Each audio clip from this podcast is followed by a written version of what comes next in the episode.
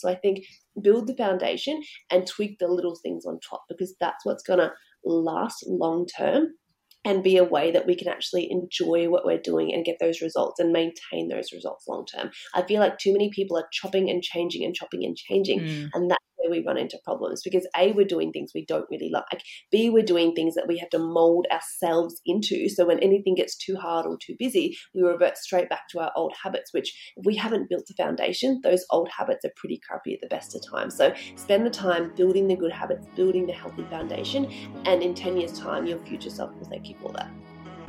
Dear Balancer, I know you're a determined person on the lookout for ways to live a more fulfilling and balanced life, but you're busy.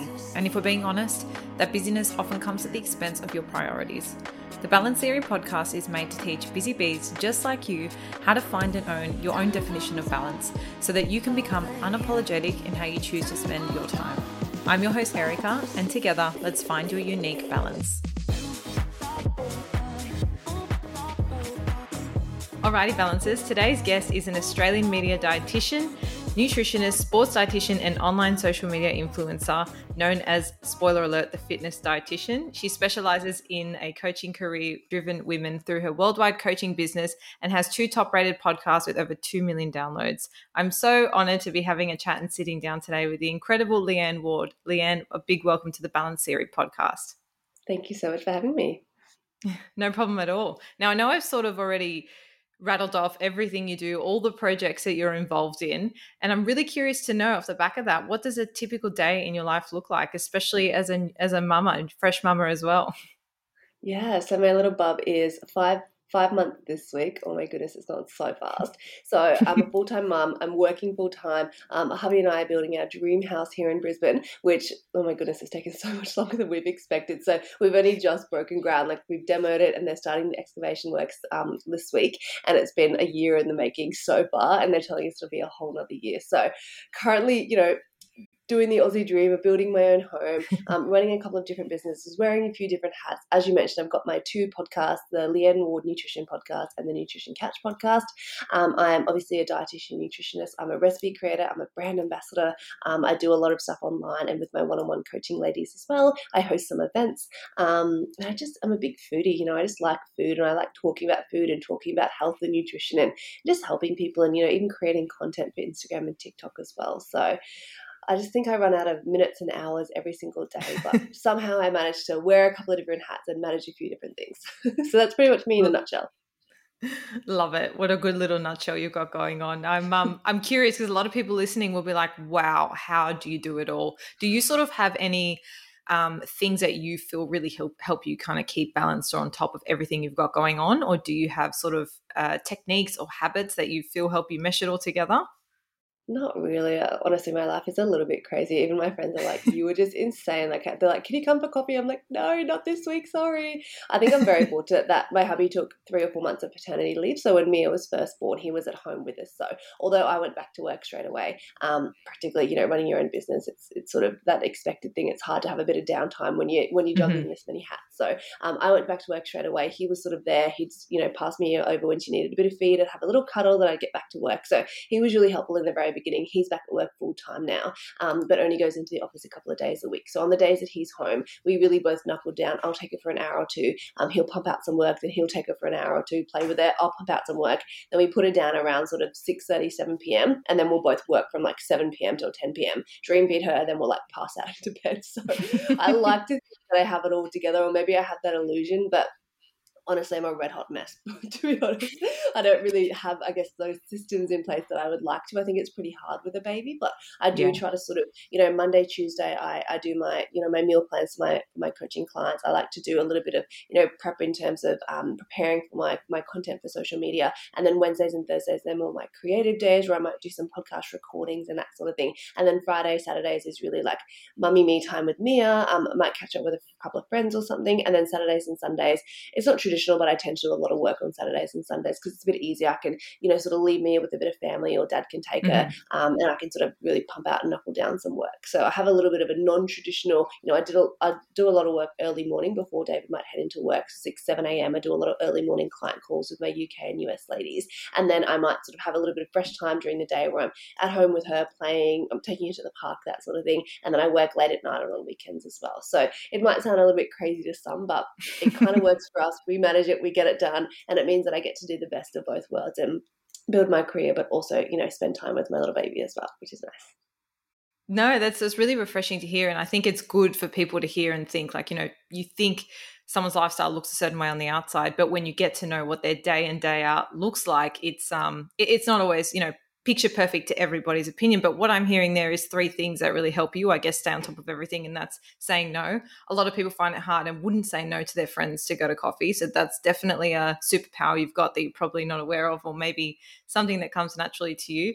The second thing sounds like you have a super supportive husband who helps you really like navigate your priorities. And it sounds like you've got a really good um, balanced combination there with with your parenting versus your work style and the last thing is you've just also explained like how you kind of compartmentalize your week and whether that's intentional or not, you kind of have those intentions every single day when you start your day. So even if you have heaps to do or heaps going on, at least you have a little bit of structure or for example you know you can do a block early in the morning or a block late at night so it's interesting like as you're speaking out loud i'm like well you really do have like a couple things there that help you stay on track um, that you may probably not may or may not be consciously aware of but it's, it's always really cool to hear people's journeys and just people's interesting stories um, just to reflect on, I suppose, and, and compare for your own um, for your own life. So yeah, that's really cool. You sound like a, a busy bee, and um, and I definitely want to pick your brain on your professional expertise. But before we dive in, I'm just mm. curious to know what kind of led you to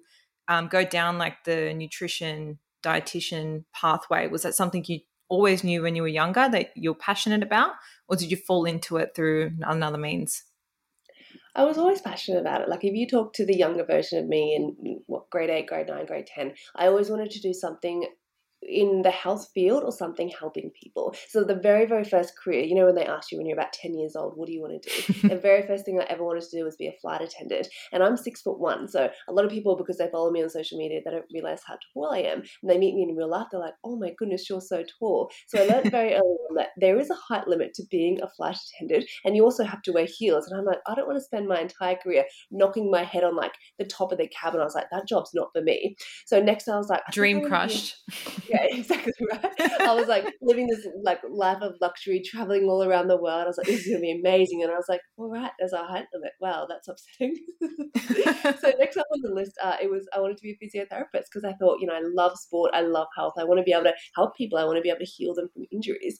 And I did a week of work experience with a close family friend who was a sports physio, and she used to get a lot of the local football teams with their injuries on their legs. And I remember I spent a week with her, and I'd have to lean over the massage bed, and she'd work on, say, the left egg, a leg which was injured, and then she'd be like, "Why don't you just give them a massage on the right leg or something like that?" And I was like, my hands were numb after like five minutes. My back was sore after leaning over like a, a bed all week, and I was like, I don't think this is for me. I don't have strong enough hands, and my back being so tall, I, was, I don't think I could lean over and massage people for nine hours a day every day. I think mm. I'm going to break my back. So I was like, yeah. all right, new career choice. so then I really wanted to either study medicine or go into nutrition and dietetics. And I think the thing for me was I've always been a foodie. Like I just love food. And I thought, you know what? I didn't really understand what dietetics was, I think, to begin with. And it was just, I really learned that you could heal people through food.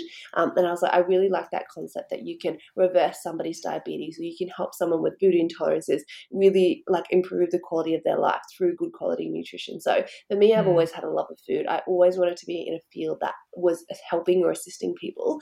Um, and so I think naturally I kind of fell into it, but I always sort of wanted to do it as well. And my mum's a big foodie at heart. She made a lot of things from scratch when we were growing up always had her Beautiful. own like, herb gardens, made her own tomato sauce, made her own plum jam, that sort of thing. So I've always had a really good base from that, I think, as well, and always had a love of cooking and making things from scratch. Like I'm pretty sure when I was only about seven or eight years old, I could make an omelette, I could do a stir fry. Like she was all had always taught us to cook from a really young age. So I really, really value and treasure that, and I think that led me down the path of dietetics as well. Oh, awesome! If only they had Kitty MasterChef back in the day, hey? exactly. What, I probably um, wouldn't have done very well because I get super like anxious as well, though. what um, what's your cultural background, if you don't mind me asking? Yeah, so my mum's Malaysian, so I'm half Malay, half Aussie. Oh, awesome. Well, the food would, would have been incredible that you learned growing up or inspired from your mum. And how awesome that you actually had the opportunity to try out these things or or get to know the careers early on enough so that you didn't, you know, spend four years doing physio, then to go work in it and hate it. So that's, that's quite cool that you, you were able to do that at the time. Um, what is the difference between, just for anybody listening who may not be aware, what's the actual difference between dietetics and like nutrition, straight nutrition or studying? Is there a difference between studying the two? Like if so, you're a nutritionist or a dietitian. Yeah, so it's really difficult because this is one of the only areas that isn't actually regulated in Australia and in large parts of the world. So anybody you yourself could call yourself a nutritionist. Anybody can call themselves a health coach. Anybody can call themselves a wellness blogger, whatever it might be. There's no regulation around the term nutritionist or health coach or um, health foodie or anything like that. Whereas the term dietitian is regulated. So dietitian is one of the only terms that is actually regulated, and so it means that we can work within either hospital systems or with clients one on one to treat uh, clinical conditions. So things like diabetes, kidney failure, heart disease, um, TPN, which is where if somebody's in hospital or can't can't feed um, through the mouth, we can feed them using intravenous nutrition through their veins. So we work with the clinical aspects basically, and we work with the mm-hmm. background of what's called evidence based nutrition. So nutrition uh, messages with research and science to back them. Whereas the field or the term nutritionist can be regulated and cannot be. So a lot of university qualified nutritionists are very good nutritionists. They have the proper regulations. They also work with, you know, science behind them as a background. But then as I mentioned, anybody can really you can do a four week scoop on online. You can do a, you know, six week um, online course or a certificate or something like that, which like you're just not as experienced. You haven't done the the hours of the practical component with the real life experience and having been mentored and having the regulations um, through the industry bodies and that sort of thing. So it's a very difficult title, I guess. There are wonderful nutritionists out there, and there are absolutely terrible nutritionists who have mm. honestly put patients in like in the ICU, that sort of thing. So it's a very it's a difficult term, but I would always say that most mostly dietetics is more that clinical one-on-one aspect working with the chronic diseases and the different medical conditions whereas the term nutritionist is more or it used to be sort of known more as the population health you know working with groups or population groups around healthy eating and healthy lifestyles but not too much more of like the clinical aspect of yeah right. Um so it's sort of that's sort of the differentiation but even having said that you can get a great nutritionist, but you can also get someone who doesn't really have the proper qualifications that sort of calling themselves nutritionists and doing things that are way outside of their scope as well. And same deal with PTs. Like I know a lot of PTs that are writing prescriptive nutrition plans for clients with diabetes and PCOS, and they do not like they're working completely out of scope as well. So it's a big I guess, area and a really big minefield for dietitians to work through because we're battling against people who don't have the qualifications because they don't really understand these clinical conditions and these medical conditions to advise. Like people think, oh, it's just food, you can't do any harm with food, but really you can, particularly if there's mm. a lot of mm. different medical conditions on board. So I think it's really that clinical aspect in nature and the medical conditions that we're treating that's the big difference, I think. Yeah, no, that, that's really useful. I, think the biggest takeaway for me then is if you are dealing with something clinical, that's when you would go to a, a, dietitian. I'm curious though, for anyone just wanting to work with a nutritionist, just off the back of, I guess, the information you've just shared, what would be like your tips? Like, what um, baseline level of education or certificate or something like that would you say would be um, sufficient to to kind of be confident that they would be able to help you with like a, the general population health style? Yeah, I mean, lifestyle? I think I love a university degree because it means they've done the practical component. Like for me in my dietetics, I did an undergraduate, a bachelor of health science majoring in nutrition, um, and then I did a master's of dietetics on top of that. So I've done over a year of practical components, working with clients, being mentored, you know, getting out there and sort of seeing the real deal and sitting in clinic and listening and learning through that sort of thing. I think a lot of these like online nutrition certificates, you don't have that clinical aspect. You don't get that mm. work experience component of that, Just do the which theory. to me is a little bit scary. Yeah, and also, so I would really really look for a university qualification, somebody who's done their practical component. I would really look to ensure that they're registered so they actually have some sort of insurance around them. Because the worst thing is, like, I've heard from people DMing me on Instagram being like, oh my God, I saw this, um, you know, nutritionist online, ended up with kidney stones in the hospital because what she told me to do was blah, blah, blah, blah, blah. And I'm sitting there reading it being like, oh my goodness, that's so dangerous. And they've gone, well, how do I put a complaint in against them? If they're not registered, if they don't have the insurances, you can't really make any complaint against them. So I would absolutely mm. make sure that the nutritionist that you're seeing has some sort of registration and or um, or probably and insurances as well, um, and really just making sure that they follow or practice evidence based nutrition. So they're really putting out um, ideas and and you know they're helping their clients with actual science behind it. Because i think a lot of people like you look up online it's like cut out gluten cut out dairy cut out this cut out that take out all of these supplements. And i just think that's not evidence-based nutrition. You're just kind of throwing everything at a client hoping that you know something sticks and it's really really mm. expensive i've seen a lot of you know nutritionists and naturopaths and a lot of more of the holistic health world doing all of these really expensive like food intolerance tests and hair allergy tests and that sort of thing and there's actually no research or science to back it. So clients are spending thousands of dollars on all of these testing processes that actually don't have the research or science to back it. So the results that they're getting from these tests are completely unfounded. So it's mm. essentially they're just wasting their money from it. So i think it's really important to have that understanding of evidence-based nutrition and understand how to apply that to our clients as well yeah, no, I think that's all really, really useful information. Thanks for sharing. Um, one thing that really caught my eye on your website, which resonates a lot with our own mission, was this tagline of no one way of eating or one specific lifestyle suits everyone. And that's kind of the approach we take to balance, right? We we're advocating to move away from the work life balance formula because that 50 50 split or the separation between work and life is just not reflective of everybody's reality. You know, you, you've got um, full time moms who don't work at all, they, that doesn't work for them. So the concept of balance is a shifting one that looks completely different to everybody. And I love that you've also brought that into the eating aspect. So my question to you is firstly, how can people find what way of eating or lifestyle suits them best? What's the most efficient way to actually find the way that suits them? I think you have to find what you enjoy, right? Because if you enjoy running or if you enjoy yoga, do that. But if you don't like HIIT, don't do that because somebody told you it was the best way to burn fat, right? If you like carbs, eat carbs. Don't do keto because you're going to be sad and miserable after that. Don't just do keto because someone told you it was magical. If you like carbs, eat the carbs, but find a way that works for you. I think what we're all trying to do is like adapt the diet or adapt the lifestyle that we see that works for somebody else and try to mold it into what we're already doing versus taking what we're doing and adapting that. So we shouldn't be trying to change everything that we're doing to fit another diet or lifestyle. We should be taking what we're doing and tweaking it ever so slightly. So I think the best mm. way to a sustainable lifestyle is really just tweaking what we're doing. If we do a complete overhaul, like if we're somebody that enjoys eating carbs, enjoys cooking meals and having some toasts and you know eggs and that sort of thing for breakfast in the morning, or some granola and some some yogurt, if we then do keto and we have to put butter in our coffee and have bacon and eggs and we don't really like all that high fat food, it's not going to be sustainable for us. And the minute you know if you're going to overhaul everything that you're doing the minute that you get busy or stressed or life gets in the way or one of your kids gets sick or your dog needs to go to the vet, whatever something pops up, you're going to revert straight back to your old habits. So, my, I guess, theory is, and what I've always taught my clients is to build a healthy foundation first. So, take what you're doing and tweak things one by one by one until we build a healthy foundation. And that's what true long term lifestyle change is. We don't want the quick fix, we don't want the diet. Balance looks very different for everybody,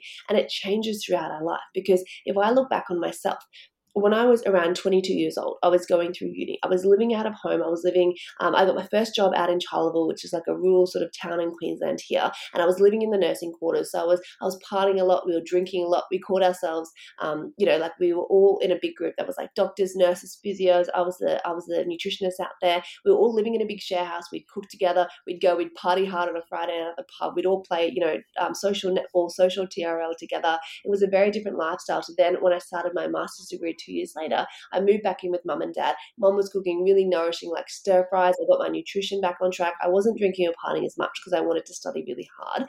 Versus then me at around 27 I got my first full time job working as a clinical dietitian in a hospital. I was making some good money. I had the money and the time to spend a little bit more on my health. I started doing something like F45, training regularly, versus now me at 32, I'm a new mum. I don't have that time to, you know, experiment with as many recipes as I do. I haven't been to the gym in months now, A, because of COVID and I was pregnant, so I didn't really want to go. But just my whole training and lifestyle has changed from 22 to 32. So I think as things change, what we want to do is have a healthy foundation foundation always so we can pull from that and just tweak the top line thing. So I've always trained, I've always exercised. When I was in my young 20s, I enjoyed running and then I got into weightlifting. Then I went more into HIIT training, then I went back to weightlifting. And now as a new mum, all I can manage really is walking and I'm lucky if I get to the gym once a week. I'm lucky if I do some form of strength training once a week. But I've always loved meal prep and I've gone through my life where I was very much vegetarian um, focused before I met my hubby. And then I sort of introduced meat a little bit. Now I've come back down to more of like a flexitarian style living and a plant based focused living. So I've always had the good foundations of a good diet. I've always had the movement set in with my lifestyle. I've always focused on my sleep. I've always focused on my stress levels and reducing that. But I've tweaked things as I go through different seasons of my life. So I think build the foundation and tweak the little things on top because that's what's going to last long term and be a way that we can actually enjoy what we're doing and get those results and maintain those results long term. I feel like too many people are chopping and changing and chopping and changing, mm. and that's where we run into problems because A, we're doing things we don't really like, B, we're doing things that we have to mold ourselves into. So when anything gets too hard or too busy, we revert straight back to our old habits, which if we haven't built the foundation, those old habits are pretty crappy at the best of times. So spend the time building the good habits, building the healthy foundation, and in 10 years' time, your future self will thank you for that. Yeah, no, I absolutely love that. And I love that you led with, well, what do you actually enjoy? Because a, lot of people, when it comes to diet and fitness, they, like you said, they feel like they just need to do whatever is everyone's doing or whatever the, the, trending yeah. thing is at the time that that seems to be working for everybody else. And I've been that experience before where that when the movement, I suppose, of like HIIT fast style training was in fashion, I started doing it and I didn't really enjoy that feeling of like smashing my body all the time. But I just went because I know all my friends were going and that's that was the thing to do. But but that question of do I is this something I actually enjoy? I think is yeah. such a nice place to start because it's not um, you know, what is best for you? Like, I don't think anybody can tell you what's best for you. Like, that's a question you have to intuitively ask yourself. So, I love that you've started with that. And then the concept of having that foundation is brilliant because it allows you to move at those different phases of your life. So, from 22 year old you to 32 year old you, because you had that foundation, you could kind of evolve with those lifestyle changes which which i think is like the perfect way to i guess look at your health and diet because then you're not boxed in to be like well you said you were vegetarian now you can't be. Like there may be a point in time where you may need to introduce meat or, or change your diet for whatever health reasons or performance requirements. Um, so i think that's a really really great approach and um, obviously everybody listening knows how well that fits in i guess with our philosophy too. But just to drill down and ask you something specifically only because you brought up the fact that you were vegetarian, then you introduce meat, now you're more flexitarian. Is there any evidence? Because I feel like when the argument comes to being meat free vegetarian or having meat, you know, you can kind of find arguments for anything these mm, days. Mm. There's people mm. who will go like carnivore diet, and others will be like none at all. So, is there any actual evidence for being meat free or reducing meat? Are there any actual strong arguments for doing that, or do you think that it's it's okay to have it in your diet? Absolutely. There's very good quality evidence that a plant focused diet is one of the best things that we can do for our, uh, our health overall, but also our gut health and to prevent things like chronic diseases long term. So, plant focused doesn't mean completely vegan, it doesn't mean completely vegetarian. I like to think of it as a flexitarian approach. So, a few meat based meals a week is absolutely okay with a focus and predominance on plant based nutrition, but that doesn't mean using like you know, quote unquote, um, meat free chicken fillets. Like you know how you can get all those like meat free bacon, meat free yeah, meat, all that. That's crappy processed sort of vegan the food. That's not what we want. that fake protein. That is not what we want. We want the good yeah. quality protein sources. Like we want tofu and tempeh and beans and legumes and quinoa and um, what else do we want? Um, you know, we can even use things like lupin flakes and nutritional yeast and stuff because that's got good protein and fiber in it as well. So we want the basis of our diet to be mostly whole foods and not that overly processed sort of like fake vegan meat.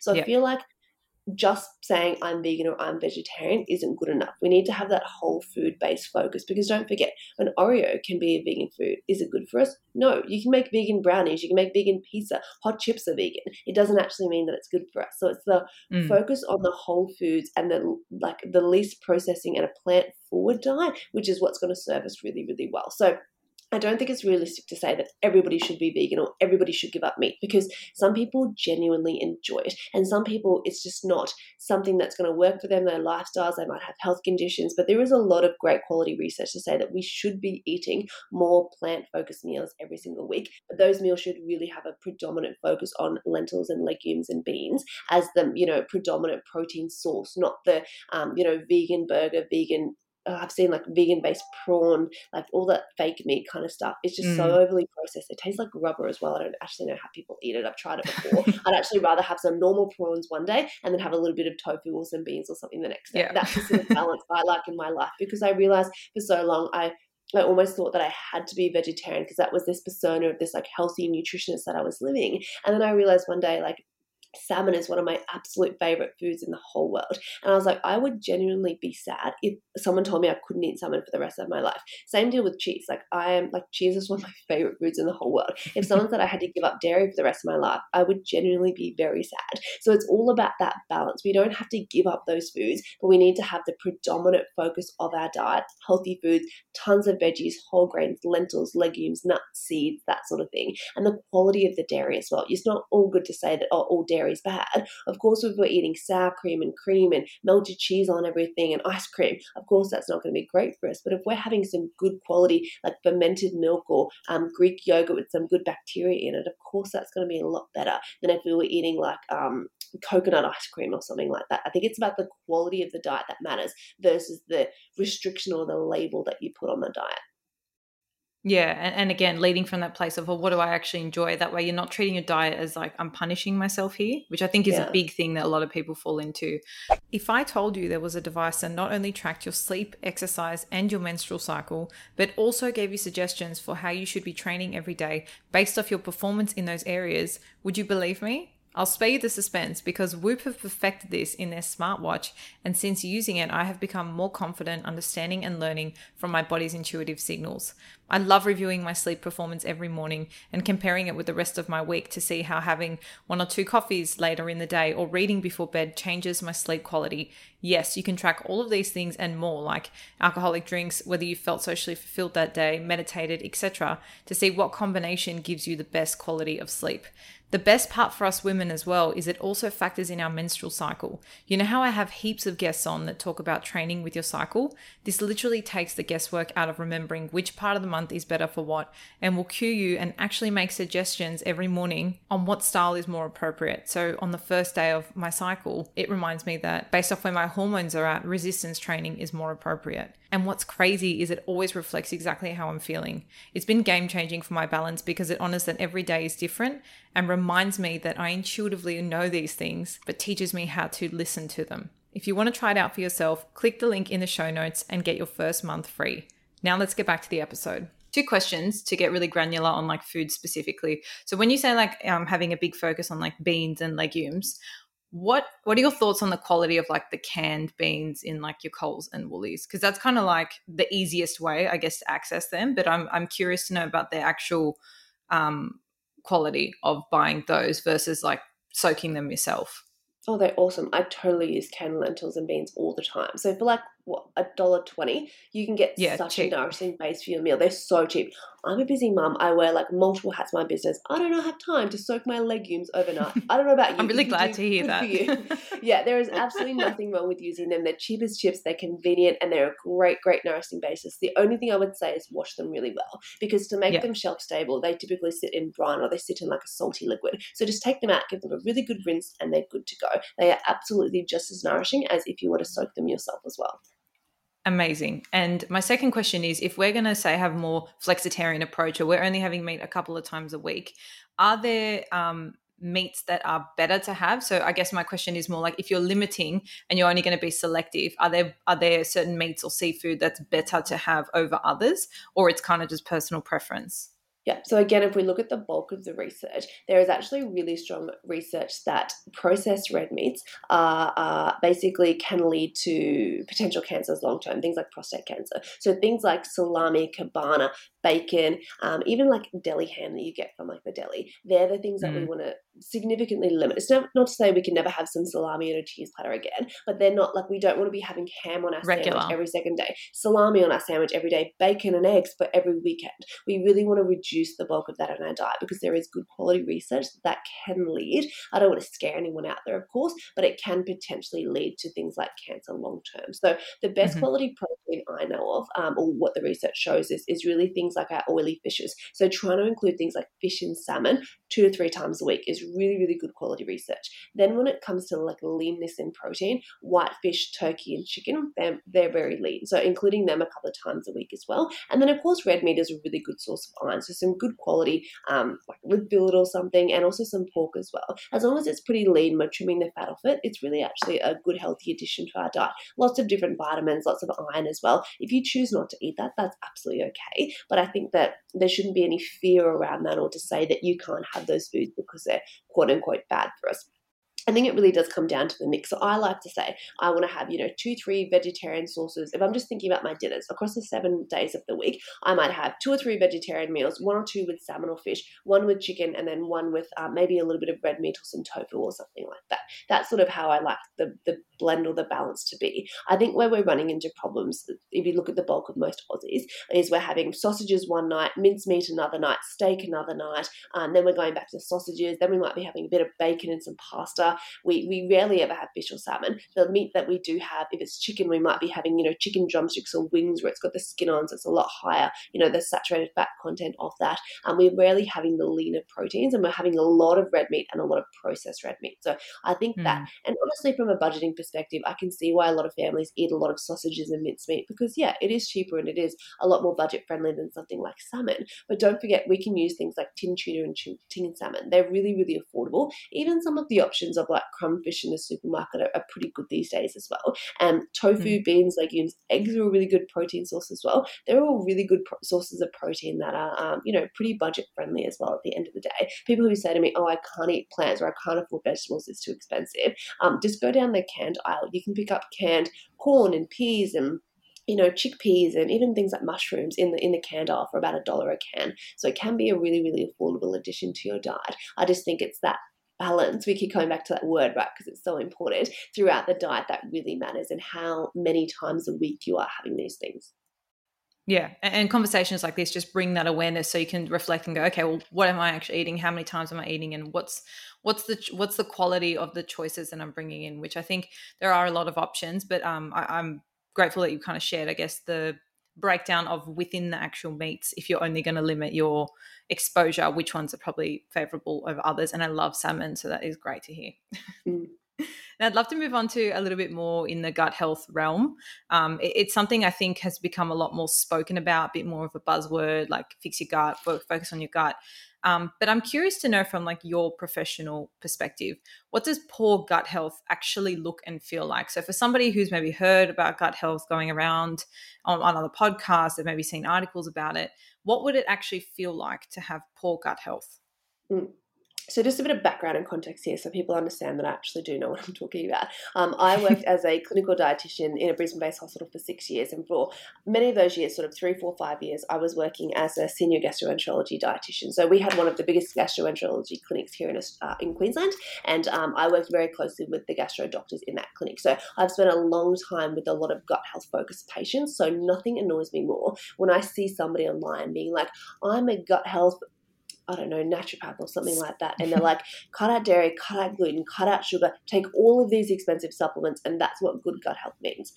I'm sorry, but I call BS because there is no research or science to back any of that. Sure, some people struggle with wheat and bread. Sure, some people struggle with lactose and dairy. It doesn't mean it's a blanket restriction that everybody should actually do that. And it's not dairy that's a problem. For most of us, it's lactose. It's not bread that's a problem. For most of us, it's like the fructans in the bread, not even the wheat itself. So I think a lot of people are calling themselves gut health experts online and they don't really understand the research or the science behind that. So I just wanted to put that out there that if you're following somebody who's like, cut out this, cut out this, cut out this, cut out this, I myself would run 100 miles. You want to look at somebody with diversity and looking at things we can add into our diet from a gut health perspective. Mm. So, what does good gut health look like? Let's start with that. To me, it means basically just the absence of symptoms and diseases. It means effective digestion. It means being healthy with regular bowel motions. It means a normal transit time. So you're eating the foods and you're not running to the bathroom instantly, or you're not going to the bathroom, you know, three days or four days in a row, or maybe you only have one bowel motion a week. It means that you have the normal absorption of different vitamins and minerals. It means you're not, you know, low in iron and B12 because you've got celiac disease and your villi is all inflamed. It means that you have um, a normal, you know, a, good focus on adequate sleep and adequate stress levels and immunity as well. And you have a diversity of, of plants within your diet and a diversity of fibers. That's what good gut health means. When I think about red flags where I might say, okay, somebody may have some issues with their gut, I think about say like straining or pain or bleeding when you're going to the bathroom, if you've got blood in your stools, if you've got black tarry like stools, if you have so much sort of gas and bloating that it causes you pain, if you have to unbutton your jeans by the end of the day, if you are so embarrassed to go out in social situations because your gas is so bad, if you don't want to leave the house because you're unsure where you'll find the next toilet because you're not sure if you'll actually make it to the toilet, if you have constant nausea or you have get reflux, you know, 24 7, or you have to lie down after you eat because you're so fatigued, all of those things to me, I think that's not normal. Sure, occasionally we all get a bit bloated, right? We all get a little bit constipated occasionally, especially if we're traveling. Sure, you know, around the time of our months we feel we feel bloated and we feel puffy and like our digestion's all off. All of those things are normal. So really what we're talking about is symptoms on a regular basis. So I would say a couple of times a month at least. And if you're getting these symptoms on a weekly or a daily basis, it's absolutely First point of call is your doctor or GP. We want to check off any red flags, make sure it's not anything more, you know, quite serious. yeah, like cancer or inflammatory bowel disease or celiac disease or anything like that. And a lot of people with gut health, I guess, issues or digestions do come back with a diagnosis of IBS, so irritable bowel syndrome. Um, it basically just means that you have a hypersensitive gut and your gut health needs a little bit of nourishing and a little bit of loving. Perfect. I think like I obviously understand like through speaking to you and, and other people in your space that like when we're talking about treating or diagnosing or eating for your gut, it's not really a one size fits all. Um, but I, I have a question around so say somebody listening feels like, yeah, I don't really have any of those symptoms ongoingly. I feel like I have a pretty good stable gut are there things that they could or should be eating just to take it to the next level? Like is there anything we can be eating that i guess isn't harmful that would just only be beneficial for our gut in like an overall sense yeah, absolutely. So I think naturally occurring prebiotics, naturally occurring probiotics, and lots of high fiber foods. So I think everybody, unless you've got a specific medical condition or someone said to you, hey, um, you have an obstruction or you need a low fiber diet, I think we should all be aiming for high fiber diet. The majority of Australians don't eat anywhere near enough fiber. And like, I think it's something like 95% of Australians don't even eat enough vegetables. So as a nation, we are pretty pretty terrible health habits. So I think if the one focus we had was just to increase the amount of fiber and vegetables and salads in our diet overall, I think it would be a wonderful starting point for all of us. So what we want is natural prebiotics in our diet. So these feed the probiotics or the good bacteria. Of course, we want the natural good bacteria is what we want to put in the good bacteria.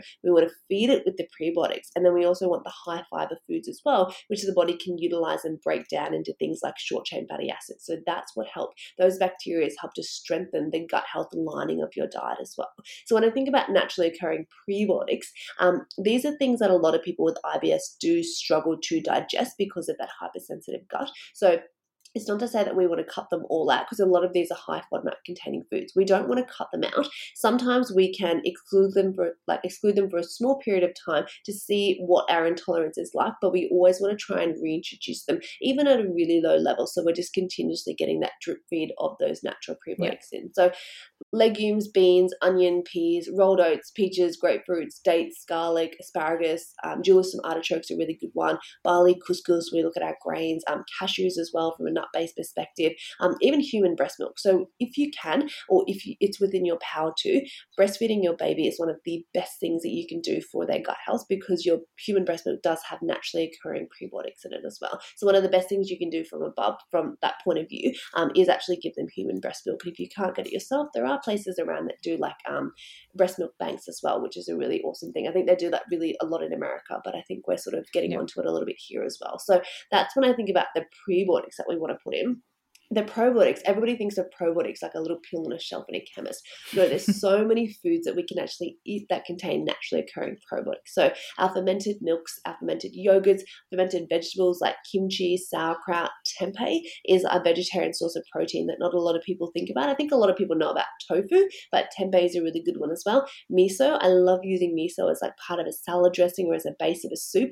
Kombucha is a really awesome drink, particularly if you're going to do something like dry July and cut down on your alcohol intake, having a little bit of kombucha is a really awesome drink. I always like to take a little kombucha to me if I'm going to a party or going to like a friend's housewarming or something like that. Um, and pickles as well are a natural type of probiotic, um, but if you're eating them on a cheeseburger, probably cancels out the benefits of the probiotic effect. So. So it's like you course, didn't have the cheeseburger, right? um, and then, of course, our high fiber foods, right? So thinking our beans, legumes, our rolled oats, our quinoa, our nuts, our seeds, any of our fruits and our veggies, particularly with the skin on, you're going to get more fiber. And our whole grains, like our whole grain breads and our high fiber pastas, are really good foods as well. So the bulk of what is good for our gut health is carbs. So that's why I'm so anti keto for the majority of people because we're just we're hindering our gut health long term, put it that way. The best thing we know we can do for our gut health is eat a high fiber diet and eat a diversity of plants in our diet. Up to 30 plus different types of plants a week and different types of fibers a week is one of the best things we know from the research and science that we can actually do from our gut health.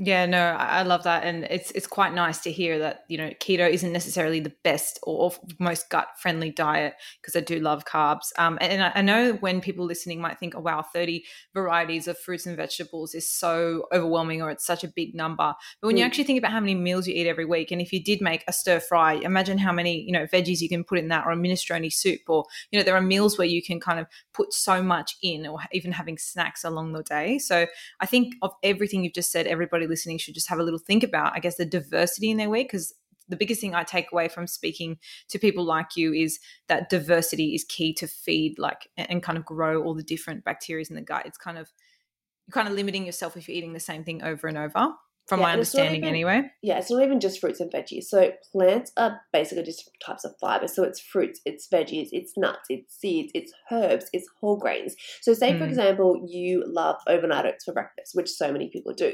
But most people get stuck in a rut and they go, right, oats, milk, chia seeds, peanut butter, and blueberries and I'm done. But if you were to use quinoa or brown rice as your base one day, if you were to use, um, instead of putting peanut butter, use almond butter or cashew nut butter or a little bit of um, tahini. Instead of blueberries, if you use raspberries or strawberries or mango or passion fruit or kiwi fruit, there's so many ways to get that diversity. You can very quickly achieve 30 different types of plants a week, very quickly. Often, if I yeah. make something like a stir fry for dinner, I'll get eight to 10 serves of plants in there because I'll put like six, seven types of veggies in there. I'll have a whole, a high fiber type of pasta or something with that, then I'll add a few fresh herbs and a sprinkle of nuts or seeds on top as well, which of course can count towards our plant points as well. So don't think of it just as fruits and veggies because that could feel overwhelming. Think about it yeah. as different types of like fiber based points as well. Nuts count, seeds count, herbs count, um, high fiber products count as well. So I think that's all really important to understand. You don't have to stop eating your favorite foods, just tweak the ingredients in those foods. Try different fruit, try different veggie, try different nut. You know, everyone gets into the you know, we all know that nuts are good for us, for example, and we always eat almonds because, you know, they're a little bit more affordable than some of the other nuts. They're yummy, they're really convenient. But try some walnuts, try some pistachios, try some pecans, try some hazelnuts. Mm. You know, when was the last time we actually ate some hazelnuts if it wasn't in a jar of Nutella? Um, there's so many wonderful benefits from all the different diversity of nuts and seeds. So not only are we getting gut health benefits, but every different type of, even if we look at potato, we've got white potato, we've got um, orange potato, we've got purple potato, capsicums, we've got yellow, we've got green, we've got red. Every different color, every different type, we are getting different vitamins, different nutrients, different mm. antioxidants, different phytochemicals, the different colors. So that's why eating the rainbow is such a important concept when it comes to good health because we're getting in different types of nutrients and vitamins and minerals. So I really do think seasonal is important when we're eating, but that diversity in the color profile is really important as well, particularly from like an antioxidant and a polyphenol um, perspective as well for general health. Yeah, no, thank you for correcting me on that because when I when I was thinking, you know, fiber, I'm thinking fruits and veggies, but it does make it a lot less daunting when you consider like the plants and the seed, uh, the nuts and the seeds and all of that in it as well. So that that's great news for everybody listening too. Um, I think we've probably got time for me to squeeze in probably two listener questions, and then I will let sure. you get back to your beautiful newborn. Mm-hmm. Um, okay, the first question is: when we have specific fitness goals, so say that's to lose weight or gain muscle. What are some ways we can sustainably adjust our diet for those sorts of targeted goal milestones? This comes back to what I was saying before. I think the biggest tip that I have is to create the healthy foundation for every goal that you have in your life. So the basis of what you're doing is always like 70 to 80% the same. You're just tweaking the topping on this. So if you had mm. three different stages, right? You had a weight loss stage, you had a maintenance phase, and you had a stage where you're gaining muscle, you're eating in a surplus, because we know that gaining muscle is easiest to do in a surplus. Sure, you can do it in a deficit if you're a newbie trainer. Sure, you can do it at maintenance, it's going to take you a lot longer, but it's actually if your goal was to gain strength and muscle, it is much easier to do at a surplus. So, say we had three different stages. What we want to do in all of those stages is have the foundation the same. We want good quality nutrition. We want a ton of vegetables and diversity. We want to move our body regularly. We want to reduce our stress. We want to focus on our sleep. We want to be mindful with our eating. We want to hydrate our body well. We want to listen to our hunger cues. The only thing that should change between the three different stages is the types of training that you're doing and the t- and maybe the amount of food that you're eating. So in a mm. stage where I'm losing weight, I'm still moving my body. In a stage that I'm maintaining my weight, I'm still moving my body. If I'm actively trying to gain muscle, I might take my yoga or my walking and move more strength training. Same deal with nutrition. I still have good quality nutrition if I'm trying to lose weight. If I'm maintaining weight, I have good quality nutrition, but I get to eat a bit more. If I'm gaining muscle, I have good quality nutrition, but I might be eating a little bit more and having more protein sort of drip fed throughout the day. So I think mm. that the hmm. biggest thing here is again to get the foundation right so that you're doing these habits lifelong. And when we're working on a specific goal, like gaining muscle or dropping some body fat, or like myself going through a postpartum journey, you've got the basis right and we're just tweaking it. It becomes so much less overwhelming when we get the foundations right. So don't weave in and out of these different diets and these different trends that we see. Just figure out what do you enjoy, what works well for you, what's something that you can do sustainably long term.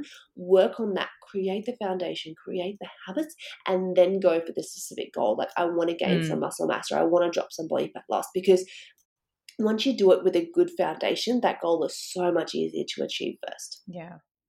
Yeah, absolutely. And that kind of avoids people like dropping in and out of those results because I find when you just dramatically change like your diet, I've seen it with like a lot of people um, in in the space. You know, you dramatically drop in and out. Like those results are kind of adjust accordingly as well. But this is kind of like a really refreshing way to give people back their control to have that sustainable baseline and then adjust the small things on top. Like you were saying, it's just about the toppings to just alter for the specific goal. So, um, really, really like that answer.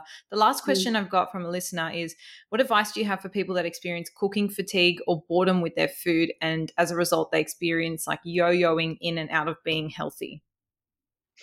Quite healthy. Get, get, on TikTok. Like I've never seen such creative recipes in my whole life that I've seen on TikTok. Like I go on there. Oh, I used to be on there daily creating content, but since I've had Mia, honestly, probably like once a week. But even I jump on, I'm like, what is that? I need to try that. I need that in my life. Like, honestly, get on TikTok. Another one I feel like when we're talking about the flexitarian style of eating and introducing more plant based meals, do a meatless Monday. You'll help save the planet. You'll save some money because honestly, a lot of vegetarian meals are really budget friendly and it'll force you to really get creative in the kitchen. Like, how can you take your lasagna and make that into a meatless Monday dish? How can you take your favorite um, I don't know, tacos or something and make that vegetarian and meatless as well. I like to do what I call a Friday fake away. So growing up, we didn't have a lot of money, so we didn't have a lot of takeaway. But my mum would always say, What takeaway do you want? And we'd say, Mum, we want burgers, Mum, we want fish and chips, we want um, pizza. And she'd make it herself and she'd make a healthy version of it. So I like to think of it as like a Friday fake away. So whatever you're craving, is it some curry? Is it some Thai? Is it a pizza? Recreate a healthy version of your favorite takeaways in your kitchen. I think really I love that.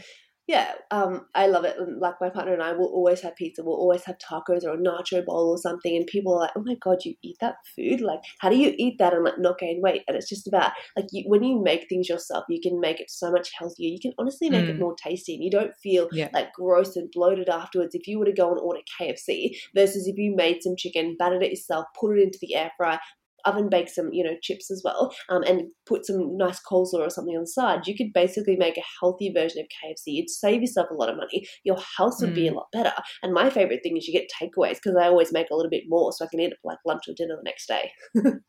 Yes, yes, that's definitely my life hack too. You definitely because you're always just thinking about oh, that food was so good, but you just kill two birds with one stone. So I love that the the fake away Friday. That's a really really good idea because you do you get those cravings of like oh I just feel like getting this or or some Thai or some curry. So that's like a really really good idea to I guess combat that and then also challenge yourself to not yeah. have that inertia when it comes to cooking and creativity. And I'm not saying you can't have takeaway, of course, but I really think that we're eating it far too often, and particularly with the pandemic. And my hubby and I were guilty with this at the very beginning, where we're like, we want to support all our local restaurants and cafes. So we went from having takeaway maybe once a week to like two, three, four times a week. We're like, oh, it's Tuesday, let's get some Chinese. Oh, it's Wednesday, let's get some Mexican. And then we sat back and we're like, oh my goodness, because you know a lot of people had a lot more money because they weren't traveling as much, they weren't going out mm. and drinking on the weekends. Like yeah. we had a lot more money to spend, so we were supporting local and supporting all these local restaurants and cafes, which I think is awesome. But now coming out of the pandemic, I feel like we've got into a lot of bad habits where we're utilizing Uber Eats a lot more, we're ordering a lot more takeaway. So I think that trying to be a little bit healthier, saving a little bit of money, making things from scratch yourself is a really great skill and habit to get into. And the other one I feel like is really good if you're experiencing a little bit of like cooking fatigue and boredom. Of course, you've got to have that diversity. Like, just you can still make your overnight oats, change up some of the ingredients. You can still mm. make a stir fry, change up the base of it. Instead of adding rice noodles into it, add Hokkien noodles or add rice or add quinoa or do something with zucchini noodles or something. I think the um the diversity is important, but also try some different cooking appliances. So I'm obsessed with my air fryer at the moment, and coming into winter in Australia, I'm bringing out my slow cooker. I love a good slow cooker meal. So I think love don't just do everything. Cooker. Yeah, don't just do everything in a, uh, in a fry pan. Use an air fryer. Yeah. Use a slow cooker. Use um you know the oven. The oven. Use the microwave. Like there's so many different ways we can get creative with foods as well. Even just using different types of appliances. Like if you made something in a slow cooker or an air fryer versus making it in the oven or the fry pan, you're going to get a very could be the same meal but a very different taste profile out of that meal. So I think there are yeah. a lot of ways to get creative in the kitchen. Even watching things like MasterChef, you know, that makes me, you know, super motivated to try some different things as well. Because I'm like, hey, these are everyday Aussies like basically being superstars and being pro chefs. If they can do it, I can too. So I think just getting a little bit of motivation online or from some TV shows is really helpful as well. No, I love that. And I don't know about anyone listening, but I'm feeling hungry and inspired right now. So thank you so much for sharing all your tips, your story, your journey, and your expertise. Um, I know the listeners would have gotten a lot out of it. I've certainly learned a lot out of having you on the show. So thank you so, so much. Now, if people want to follow along your journey or connect with you, where's the best place they can do so? And I'll pop some links in the show notes below.